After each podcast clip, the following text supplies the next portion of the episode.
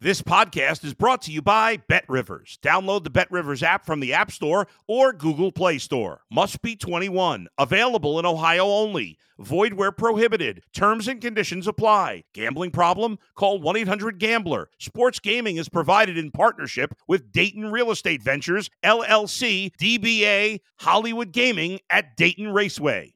If you're a tennis fan, you'll love Betting Weekly Game Bet Match on the Bet Rivers Network. Whether you're a better or just love tennis, you'll enjoy the in depth analysis each week of the tennis calendar. Subscribe to Game Bet Match today from your favorite podcast provider.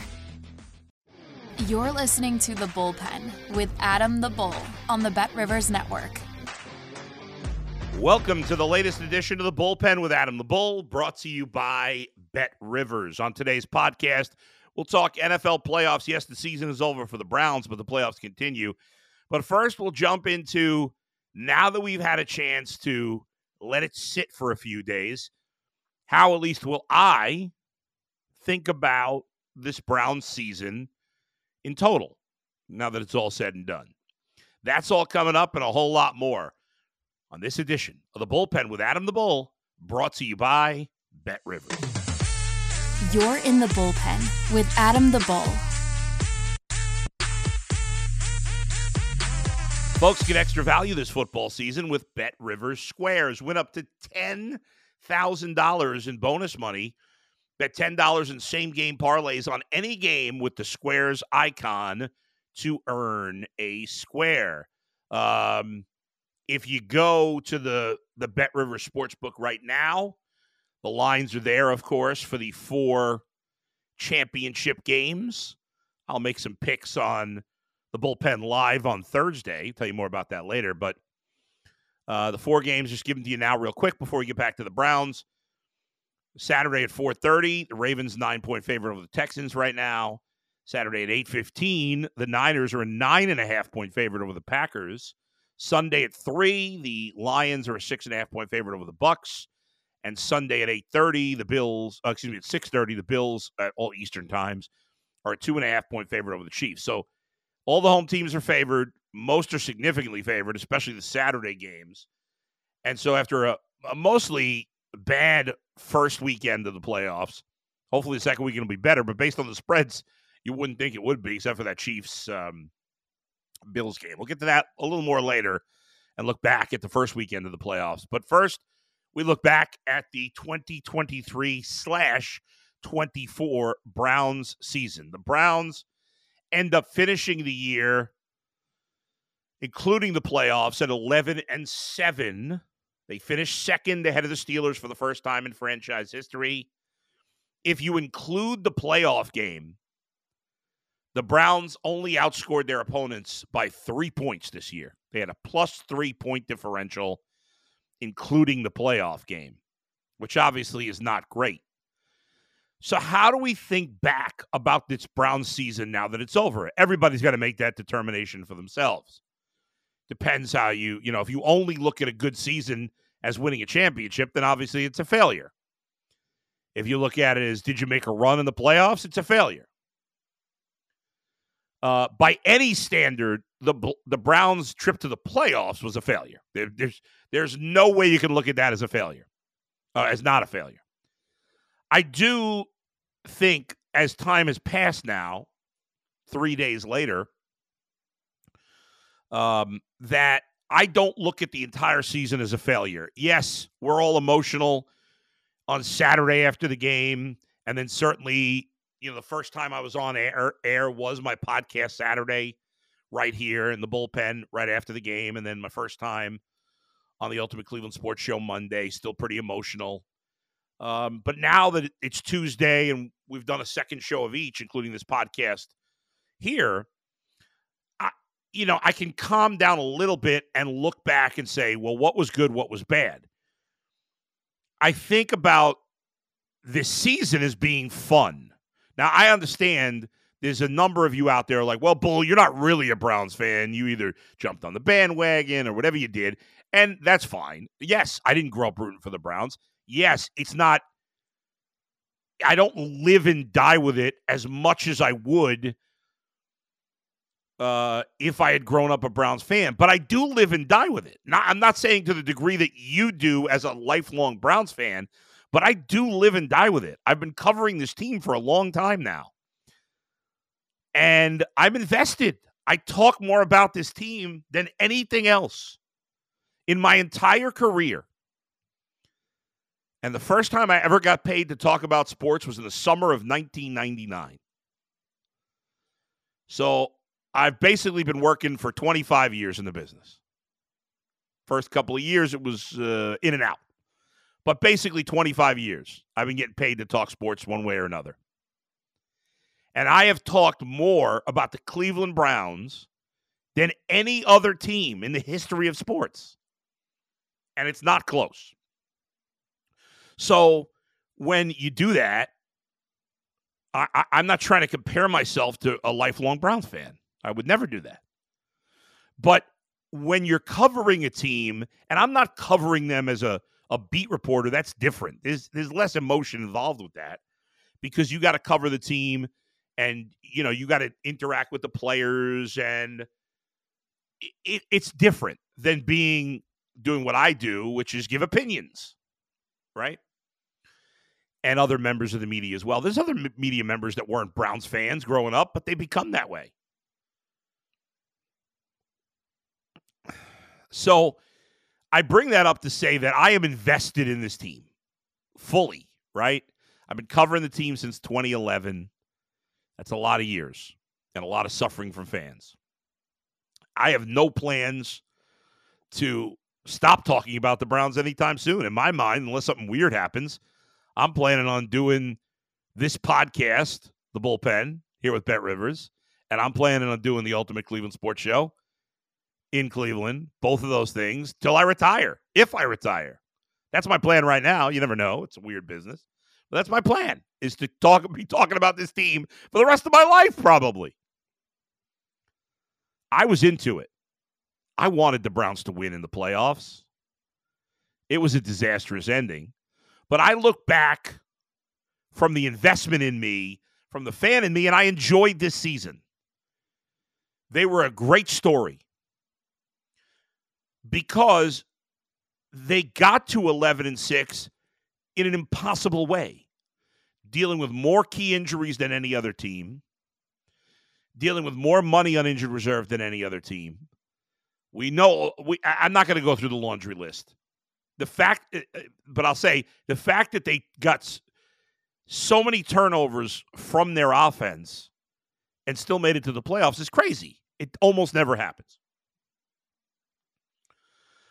you can't win like this every year.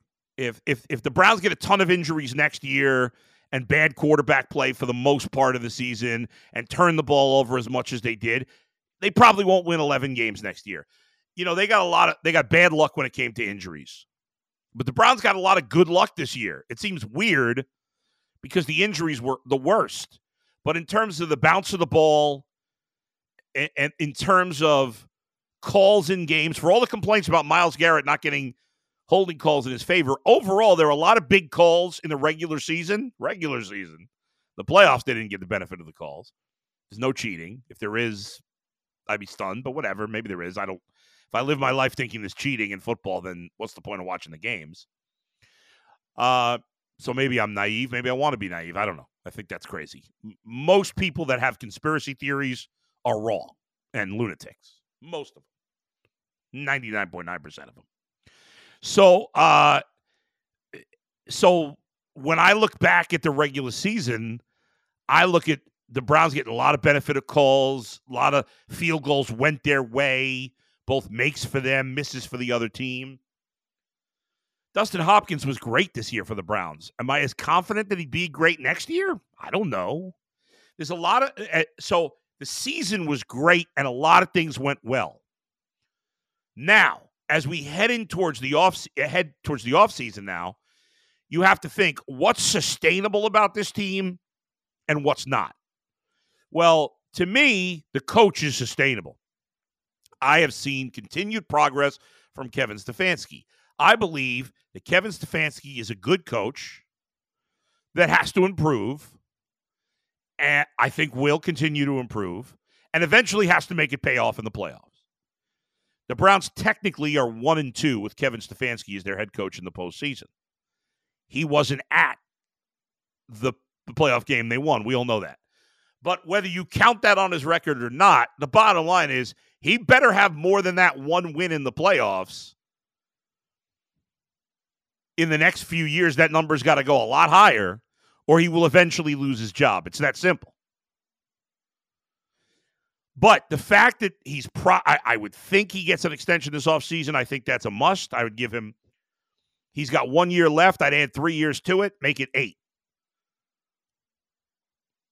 And then he's got at least two more, if not three more years to get those playoff wins. And he's got to get them. Eventually, it's not good enough to be good. You got to be better than that. We've seen that in other places. That's what fans in Pittsburgh are complaining about. You could say they're crazy, but that's what they're complaining about. Same in Dallas. And eventually, you got to win more playoff games. That's how I felt as a Bengals fan. For those who you're a Bengals fan, you don't care. I do care, but I am a Bengals fan. That part is true. Marvin Lewis took the Bengals from a Drek franchise like Kevin Stefanski and turned them into a consistent winner like Kevin Stefanski. Now, Marvin Lewis was given a long time to get to that next step and he never won a playoff game. Kevin Stefanski won one. All right. Either way, he's got to be able to take this team to the next step, which next step is a deep run in the playoffs. And then eventually you got to win a title. But he's got to make a deep run in the playoffs sometime in the next, I would say, three years. I think some people would argue only one or two. I would say in the next three years, he's got to make a deep run. I'd like it to happen sooner rather than later, but obviously it's got to happen. You can't lose in the first round, keep losing the first round. Eventually you go. That's and, and the Bengals kept Marvin Lewis too long, but he deserved that job for a while. He had raised the level of that franchise. Kevin Stefanski has done the same in Cleveland. Can he raise it again? I think he can, but he's got to prove it. I didn't think, and I don't want to make a whole Baker thing. And kudos to Baker. He played very well against Philadelphia. He's two and one in the playoffs, seven touchdowns, one pick in three playoff games. He's played very well. Overall, he's been terrible against good teams, even this year, but he has won three of his last four games against teams over 500. It's the first time he's ever done that in his career. The last month, won back to back games against the team that finished the season over 500 for the first time in his career. So kudos to him. But ultimately, whether I turn out to be right or wrong in the long term, whether the Browns turn out to be light, right or wrong in the long term. I thought Baker was good enough to make them good, but I didn't think he was good enough to take them to that next level. Neither did the Browns. That's why they moved on from Deshaun Watson. Whether they ultimately got it wrong, whether I ultimately got it wrong on Baker, whether they ultimately got it wrong, whether I ultimately got it wrong on Deshaun Watson, is two separate arguments. You can't put them together. And we don't know yet for sure. We don't know yet for sure. I feel very confident that Baker couldn't take him to that next level. I'm not confident anymore that Deshaun Watson can. I hope he can. I still think there's a chance he can, but I'm not nearly as confident as I was when they first got him. I don't know how you could be. Deshaun Watson is the biggest question heading into this season. As we ask, okay, year three and year three in the system, will you do what needs to be done? Will you adjust to what Kevin Stefanski wants you to do? And don't force him to change the whole team to fit what you're more comfortable with. Because I think Joe Flacco showed us that Kevin Stefanski's system works. It's worked for everybody but Deshaun Watson.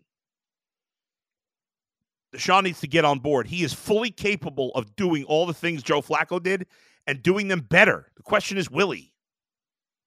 Will his mind get in the way? Will his stubbornness, if that's it, I don't know if it is, get in the way? Will his confidence get in the way? I don't know. But Deshaun Watt, the reason, you see, there's a lot of people that will say the Browns won 11 games, they had all these injuries, no reason they won't be better next year. I mean, did you just wake up under a rock? You never know from year to year. We see every year teams that you think are good, and the next year they're not. Teams that we thought were going to be good this year that didn't make the playoffs. And some of this is injury, certainly, but some of it's not. The Jets, the Bengals, the Jaguars, the Chargers, The Giants, now I didn't think they were going to be good, but other people did. Minnesota. Some people with the Saints. Seattle. I mean, there's a lot of teams, and every year we have those teams. Could the Browns be one of those teams? Well, to me, there's two categories of teams that play well. There's the, ca- the categories of teams that got there eh, that got there and have a great quarterback, or at least a very good quarterback. And there's the teams that got there without the good quarterback and a lot of flukiness to a season. Now, the Bills, the Ravens, the Texans, the Chiefs, even though Mahomes didn't have a great season, the Cowboys, the Eagles, the Lions. I would even say the Packers, he was great late in the season. I would even say the Buccaneers, I'll give him that. Baker had a good year. Yeah, no, I'm going too I'm going I'm going too far. Now he played I just went against my own rule. It's a quarterback that you believe is great. Baker played very well this season. And even Jordan Love is not great. Or, or not a top 10 quarterback. Not yet. But the rest of those teams, Philadelphia, uh, San Francisco, and even the Rams, because Stafford got back to being that top 10 type of quarterback. Those teams you have more faith in. Now, the ones that have the older quarterbacks like Stafford, you're not 100% sure he's still going to be good the following year. Okay, that's a question mark. The Browns making the playoffs was fluky. We all know that.